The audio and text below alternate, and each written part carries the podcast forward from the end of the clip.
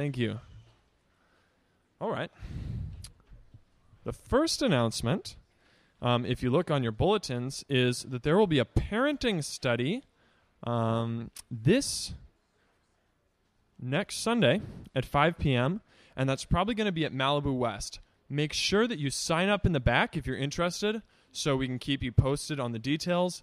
But we're going to just be going through what it means to um, be a parent, to be a good parent, and Karen's parents are going to be leading that. So just really great opportunity. If um, you are a parent or planning to be one, um, it's going to be great. Also, um, the marriage study that we've been doing, um, that's for anyone who's married or engaged. Uh, the next one is going to be in two weeks, Sunday, January 19th, 5 p.m. at the Raps House. Um, we'll be discussing chapter three of The Meaning of Marriage by Tim Keller. If you don't know anything about that, um, it's a cool um, marriage study. We're going through the book, uh, The Meaning of Marriage by Tim Keller. So if you need a book, want to be a part of that, there's also a sign up for that in the back. Um, if God has put it on your heart or you're interested in helping out with the kids, um, that is a ministry that we do over in the trailer and little houses up the hill. Um, a really cool way to get involved, um, preach truth and life, and encourage our young gatherers. Um, so there's a sign up for that in the back as well if that's something you'd like to be a part of.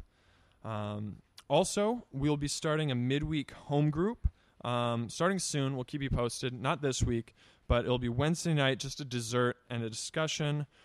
If you're interested in that, sign up. Uh, put your email on the list. Also, another thing. This is a long lead announcement, but something to be thinking about. Um, Bo, where's Bo? Bo's up the hill. Bo is a member of the student ministries. So he signed up in the back. You guys should too. Um, Bo's going to be leading a trip uh, to Guatemala in June. Um, so if going on a short term mission trip is something you're interested in, um, please definitely pray about that and talk to Bo. Find him. Good looking guy. Um, is there a sign up in the back? There will be a sign up in the back, but that's something just to think about. That'll be in June. Um, probably going to go for eight, nine days, something like that. Um, something to think about. Also, Titania is to where's Titania? Um, Titania several times in the past has gone to Walmart and just gotten sleeping bags, rain jackets, uh, socks, and some other things like that to give to SOS, which is the homeless ministry that, that we partner with. And she's going to be going again on Thursday. So if that's something you've given to in the past or something you'd be interested in giving to, just see her. And sleeping bags are super cheap, but it makes a huge difference to the people it affects. And that's something they always need more of. So talk to her if you want to know more about that, or um, talk to her if you want to give to that. All right. Um, those are all the announcements. So please join me in Ecclesiastes chapter 11 or on the back of the bulletins for today's reading.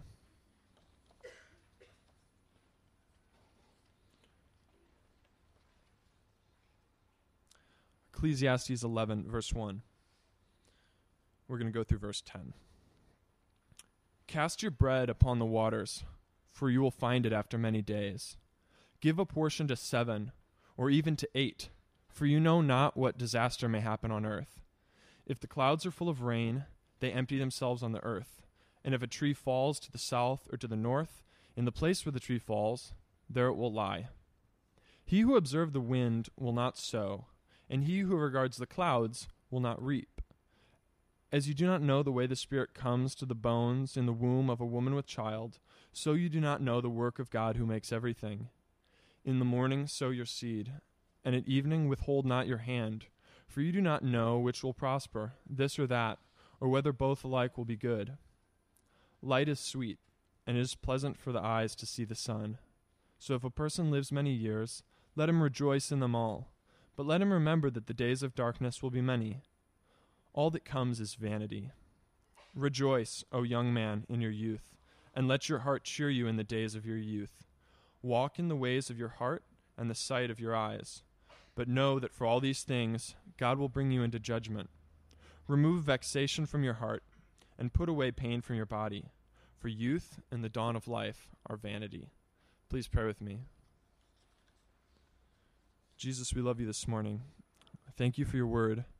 Thank you for all the truth and the wisdom, and the promises that you give us in your word. I pray that uh, you would bless Locke as he comes up here. I pray that you'd give him boldness and strength and clarity. Uh, Jesus, we also invite your spirit here. I pray that you would fill Locke, fill his words, also fill our hearts. Make us sensitive, make us humble to receive them and to love each other and to receive your wisdom, not our own. Jesus, we pray all these things in your precious name. Amen.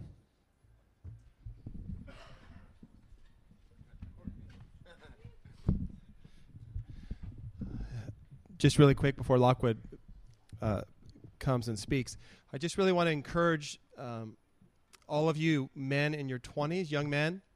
One of the things we really believe in here is raising up new leaders and, and young men and so we always want to be about investing in people that are younger than us. And so if you're in your 20s, here's a, a man in his 30s who's uh, married and is a dad, and he is a man that is worth it for you to get to know. And so he's going to speak this morning, but even more than that is how he lives his life, how he treats his wife, and how he raises his daughter. So if you are looking for someone, uh, an older friend, mentor type person, and you're in your 20s, I just really encourage you to get to know Lockwood. Take the initiative and build new relationships. And uh, he is a, a, a, close personal friend to many of us here, and uh, he's going to share this morning. So thanks a lot.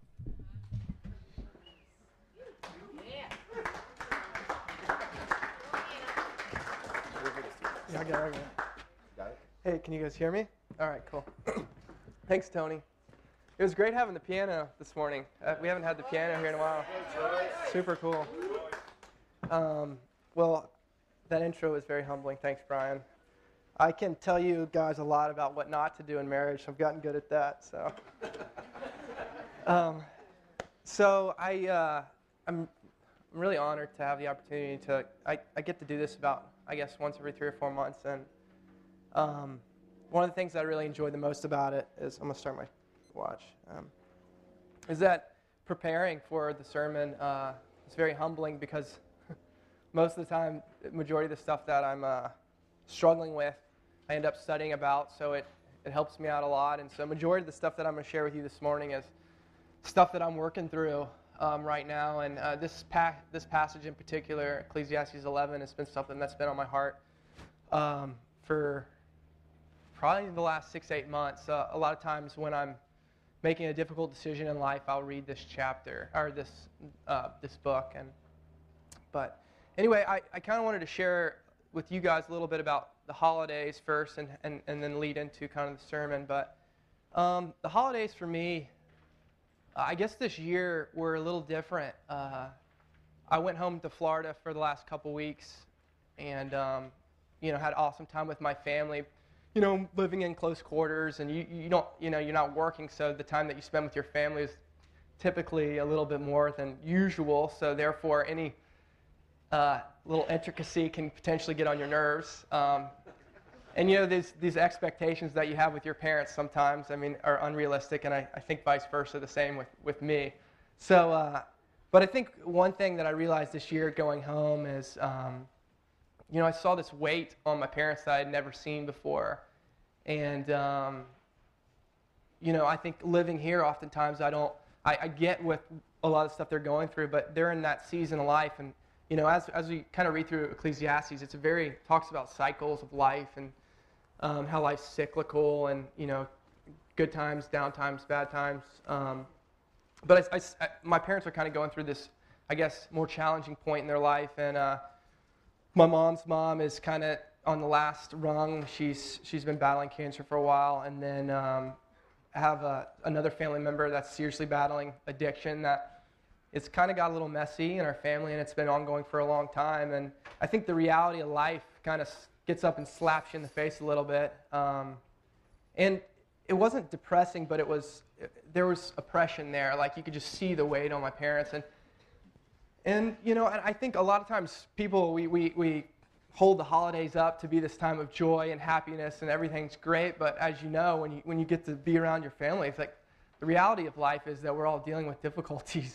It's messy and it's, and it's hard and it's challenging. And, and there's, there's some beauty in that as well. Um, I found out yesterday morning that my grandmother had passed away, not the one I was speaking of earlier, um, but my dad's mom, who had been suffering with dementia for the last couple days. And um, so the last couple days, when I was studying for this, I've been kind of reflecting on her life, and uh, and um, and it's been it's been interesting just because uh, you know I, I got to know my grandma fairly well growing up, but I think the, what has the most sorry I'm giving a eulogy. It'll take a couple minutes, and then I'll move on. But uh, one of the things that she taught me was, um, you know, I grew up at her beach house a lot and just walking on the beach, and she was an artist. And when I close my eyes and picture her, I see like kind of the swampy. I think my thing fell down. Oh. Here we go. Sorry about that, Tony. Thank you.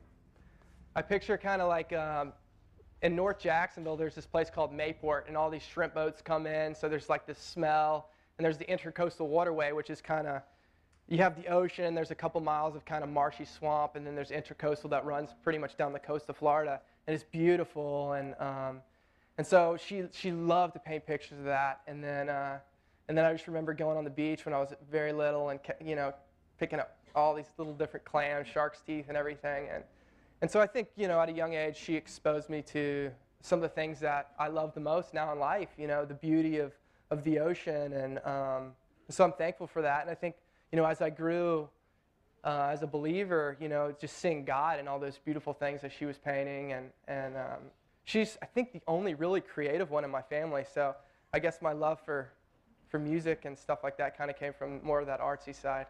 So that's my eulogy. Um, and um, anyway, so getting into Ecclesiastes. And what I'm going to do today, too, is I'm just going to kind of read through this chapter a little bit and just talk about it. You know, Ecclesiastes is a little d- different animal because it's kind of vague generalities of wisdom. Sometimes it's more specific, others. So I think you got to be a little careful not to draw too much out at the same time. You want to kind of cross reference it with other scripture. So there's kind of like this, you know, just fine balance. And so I kind of I want to challenge you to read this chapter after we talk about it today because I think there's a lot of cool stuff here um, and I think the Holy Spirit reveals a lot of truth through these verses. Um, but so just kind of a little bit, bit of a background on Ecclesiastes. Uh, you know, the different um, scholars say that you know that uh, Solomon wrote this. Uh, the author calls himself the preacher. Um, other scholars say that it was someone else that wrote it during this time period. I'm not going to get caught up too much, too much on who actually wrote it, but basically it was about Solomon in that time of prosperity. And it's interesting, you'll see kind of the ebbs and the flows through the book. And one of the things that I find, you know, especially being here in Malibu, you see, you know, Solomon had everything that anyone could ever want. Um, you know, the wisest man to walk the earth other than Christ. Um, you know, he had conquered many kingdoms. He had, um, he built many, I mean, he built the temple. He built so many other things. He had anything that we would all deem as someone being successful to have. And yet, if you read Ecclesiastes, he says all is vanity. You know, um, at the same time, he talks about kind of, you know, he talks about the cycles of life, like I was saying, and he talks about uh, um, he talks about hard work and and how at the, at the beginning of the day, you know, you you sow and you, you reap what you sow. And so there's a lot of practical wisdom that is in this chapter. And I think one thing that I really want to communicate to you guys um, before we get into this is there's, you know, throughout Proverbs and Ecclesiastes, throughout the whole Bible, you know, there's the law, there's the gospel. And the law is basically pointing us, revealing our need for Christ. And the gospel is the good news of Christ, the fact that he died for us and that we're justified. So it's always good to important to kind of distinguish what's law and what's gospel. Um, and uh, the other thing is there's a lot of practical wisdom in, uh, in this book.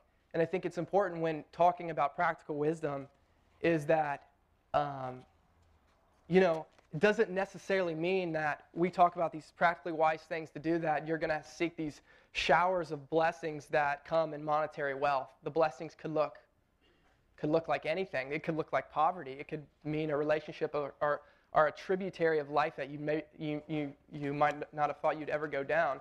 So I, I think it's it's good to follow this practical wisdom. I mean, it's, it's being a good steward of the resources that God's given you. At the same time, you have to look at the practical wisdom in light of what the gospel says. So it's kind of like I talked about justification, I, I, guess, the last time I spoke, but you know, once you're justified in Christ, you're a new creation under Christ. You're in Christ. You're a co-heir with Christ. At the same time, um, He's given us a, a map to, to live our life as stewards. And I think that's what we're going to get into a little bit in Ecclesiastes 11. Is as a steward, being justified in Christ, you know, what are some, what some practically wise things that we can do? And so this is what Solomon or the preacher kind of gets into in verse 11. Um, and we'll, we'll start at verse 1. I hope you guys have your Bibles this morning. Uh, I'm going to flip around a little bit and talk about some different scriptures. And I'm just going to kind of walk through it and just kind of, you know, I think the Lord's revealed to me a couple things through these verses and just kind of share with you guys. So, verse 1 says, Cast your bread upon the waters, for you will find it after many days. Um, Cast your bread upon the waters, for you will find it after many days. You know, I, I sat on the beach and thought about this verse forever, and I don't know, I never had some super revelation of what it meant, but a couple of things that I feel like uh, I got out of it was um, not to be anxious about. Uh, about like the little intricacies of life, but to cast your cares to the Lord. Um, another thing I got was um, giving a portion uh, of your wealth back and, and seeing it come back to you in different ways.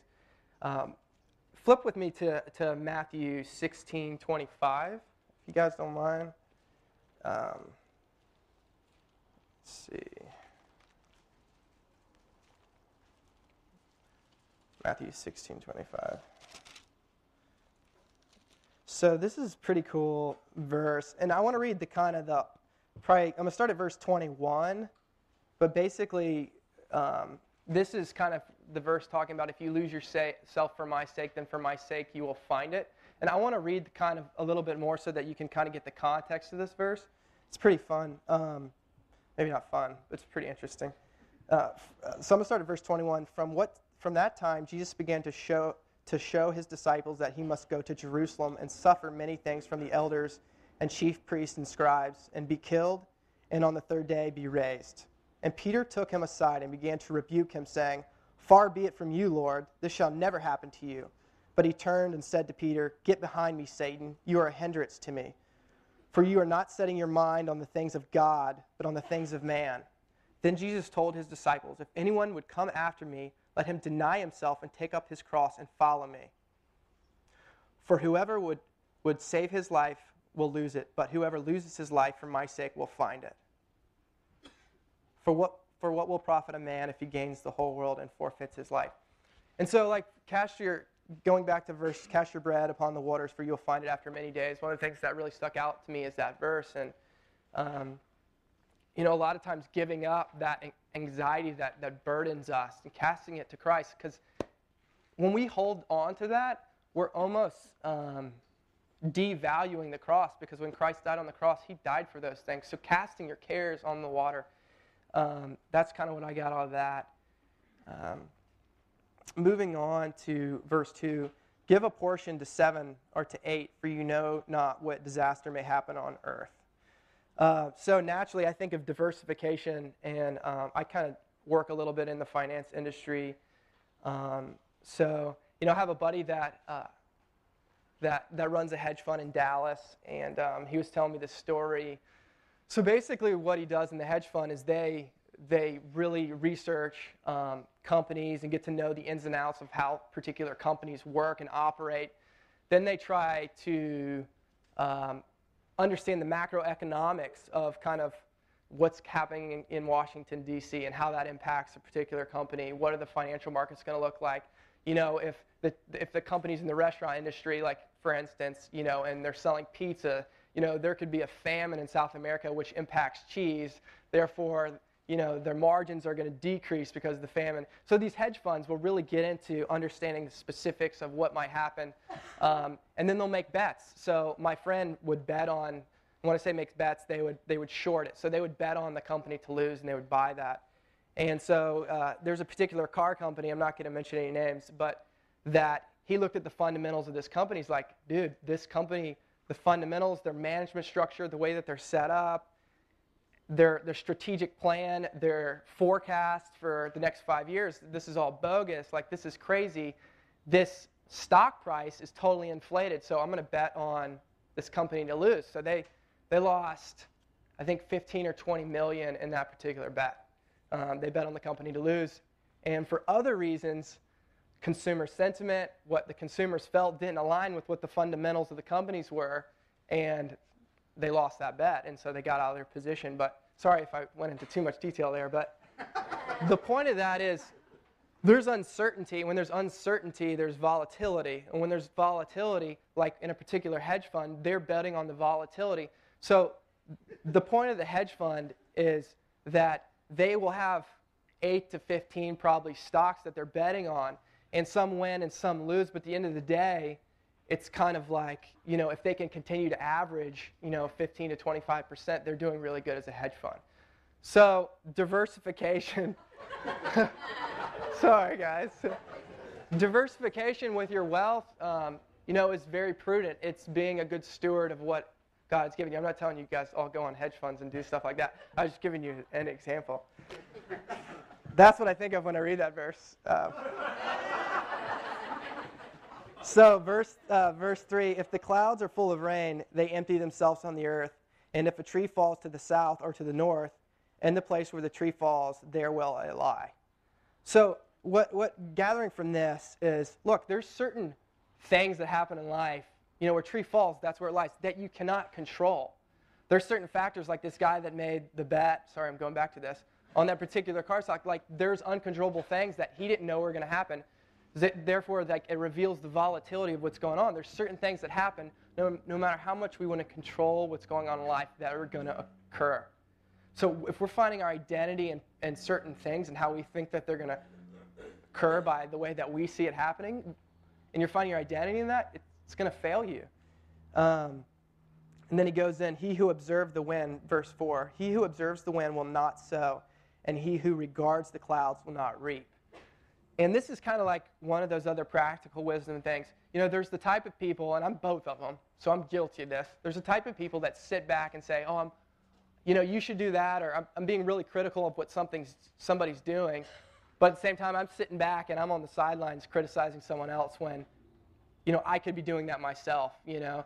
And I think a lot of times in life, we, you know, our culture breeds complacency and laziness in a lot of ways and entitlement. I think a lot of times in life we sit back on the sidelines and we don't, we don't throw ourselves in. We're, we're, we're very critical about the people that are working hard or doing something in particular or, or the way that church should be. At the same time, we're not coming to Brian saying, hey, not only when I want to volunteer, I think this should be done, but you know what, I'm going to I'm gonna do it. Uh, I'll, take, I'll take ownership of that. I think, um, you know, Solomon, one thing through the whole book of Ecclesiastes is very, you know, very adamantly talks about that. In verse 5, he says, as you do not know the way the Spirit comes to the bones in the, in the womb of a woman with child, so you do not know the work of God who makes everything. Just like we are saying, you don't know some of the mysteries of life and how things will happen and how they'll transpire. It's, some of it's a mystery that we'll never know. At the same time, you know, we have to trust in God and that He has a bigger plan for us. And so those first kind of five verses can be summed up in this uh, in verse 5. And, and then going into verse 6, this is probably one of my favorite verses. I, I know no, you've probably never heard this verse from someone saying that it's their favorite verses. Uh, but it says, In the morning sow your seed, and at the evening withhold not your hand, for you do not know which will prosper, this or that, or whether both alike will be good. Like, this is like my Magna Carta here. Like, this is. So, like, on a day to day basis, you know, what do you do? Like, what does a normal person do? You get up and you sow your seed. You don't know what's going to be good or bad. It might be this or that. At the same time, you get up and you're disciplining your approach to your day. And, um, you know, this is what life is made up of. It's this consistency, the cyclical consistency of life. And uh, in the morning, you sow your seed, and at the evening, withhold not your hand. Um, and you do not know which will prosper. And it, I feel like in the evening, like, you, you get up in the morning, you sow your seed. You know, whether you're going to work, whether you're going to school, you plan out your day, you, you try to execute it the best you can.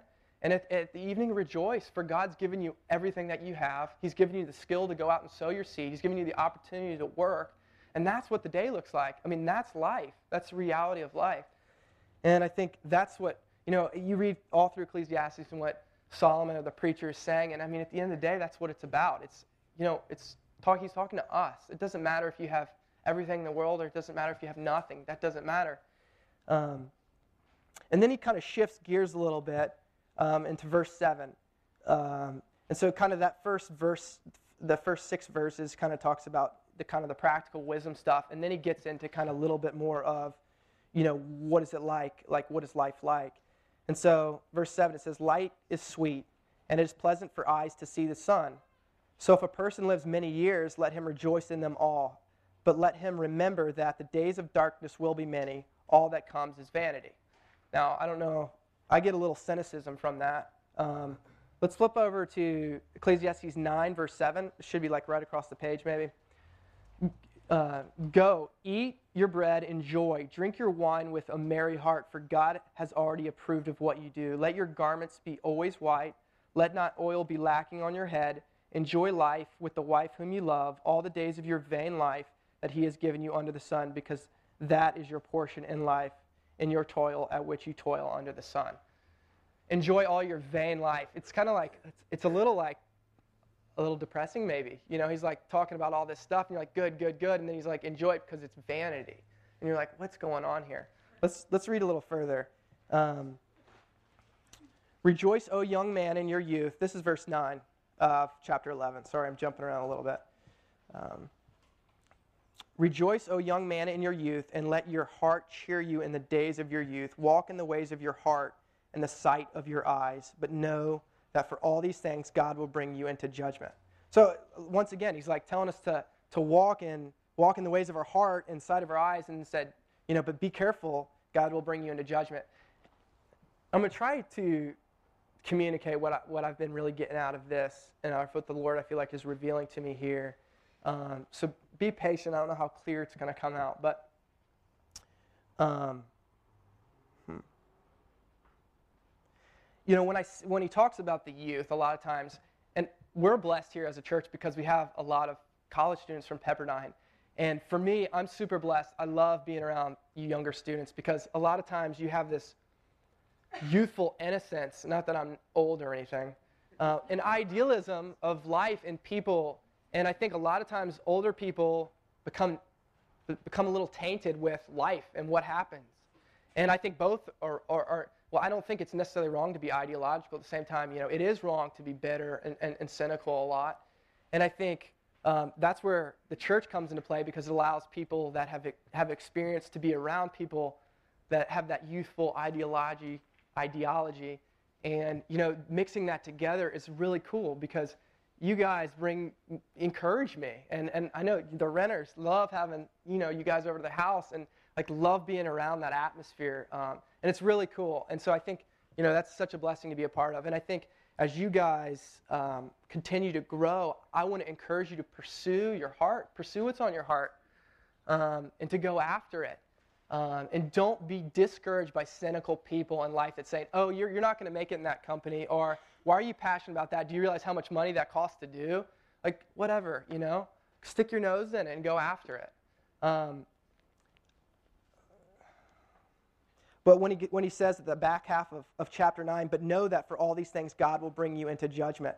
So he says, walk in the ways of your heart and the sight of your eyes, but know that all these things.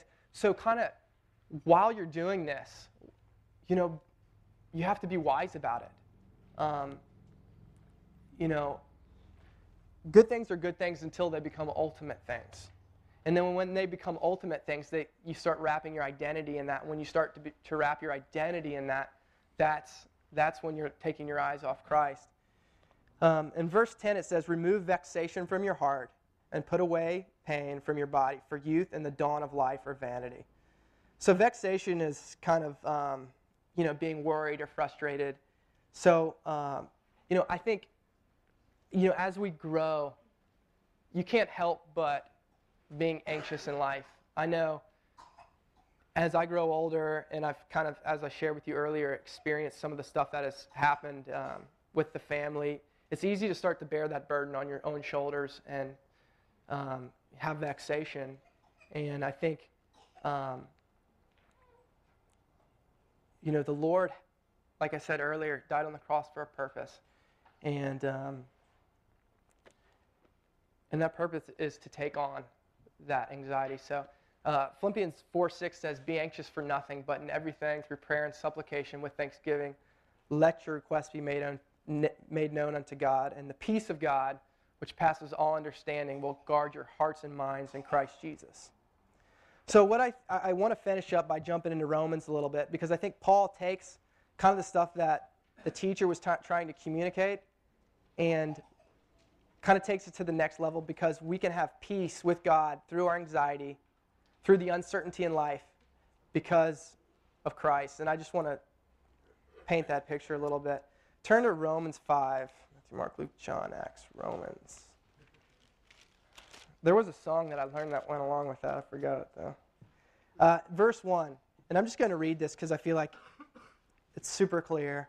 Therefore, since we have been justified by faith, we have peace with God through our Lord Jesus Christ. Through him we have also obtained access by faith into the grace in which we stand, and we rejoice in hope of the glory of God. We're talking about hope this morning. Um, more than that, we rejoice in our sufferings, knowing that suffering produces endurance, and endurance produces character, and character produces hope, and hope does not put us to shame because God's love has been poured into our hearts through the Holy Spirit with God who has been given to us. So when there's uncertainty, when there's the volatility of life, we can go through it as believers because we have hope in something much greater than ourselves. So, yes, we should continue to be good stewards of the resources that God's given us. And yes, we should, you know, this practical wisdom stuff, that diversification and stuff like that, that is very important. But at the same time, at the end of the day, as long as we're secure in our identity in Christ, that allows us to go through the difficulties, the things where a tree falls, there where it lies, things that happen, things that are uncontrollable in life. Uh, flip over to Romans 8, and we'll finish up here.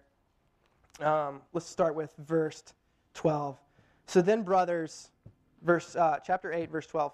So then, brothers, we are debtors, not to the flesh, to live according to the flesh. For if you live according to the flesh, you will die. But if by the Spirit you put to death the deeds of the body, you will live. For all who are led by the Spirit of God are son of, sons of God. For you did not receive the spirit of slavery, for you did not receive the spirit of slavery to fall back into fear, but you have received the spirit of adoptions as sons, by whom we cry, Abba, Father. The Spirit Himself bears witness with our spirit that we are children of God, and if children, then heirs, heirs of God and fellow heirs with Christ, providing we suffer with Him in order that we may also be glorified with Him. For I consider that the sufferings of this present time are not worth comparing with the glory that is to be revealed to us. For the creation waits with eager longing for the revealing of, of the sons of God.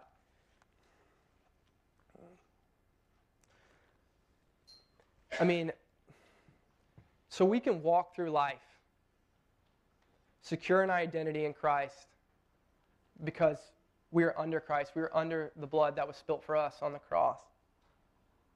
And it talks, I love the verse about falling back into slavery. That's what we do to ourselves every day. Like we he's freed us from the law. The law points us to our need for Christ, but we are free from the law. Um, our what's the word that I'm looking for? Our standing in Christ does not matter because of our actions. He has already died completely for us. Once we're justified, we're justified.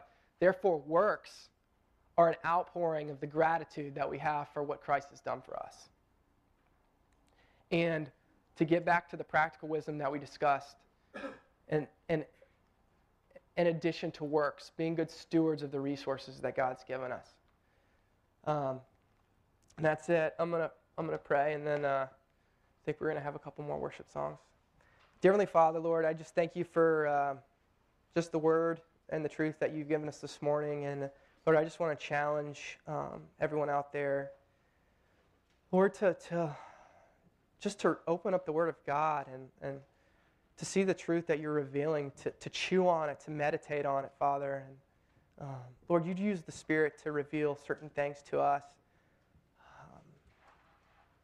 to, to give us continual hope as, as we kind of drift through life and, and experience the tributaries and, and all the different things that take place, Father God, and, and help us to just sit back and remember that life is lived out day to day, not in the next big thing that we have coming or the next deal that gets done or, or if we could only have this house or this car.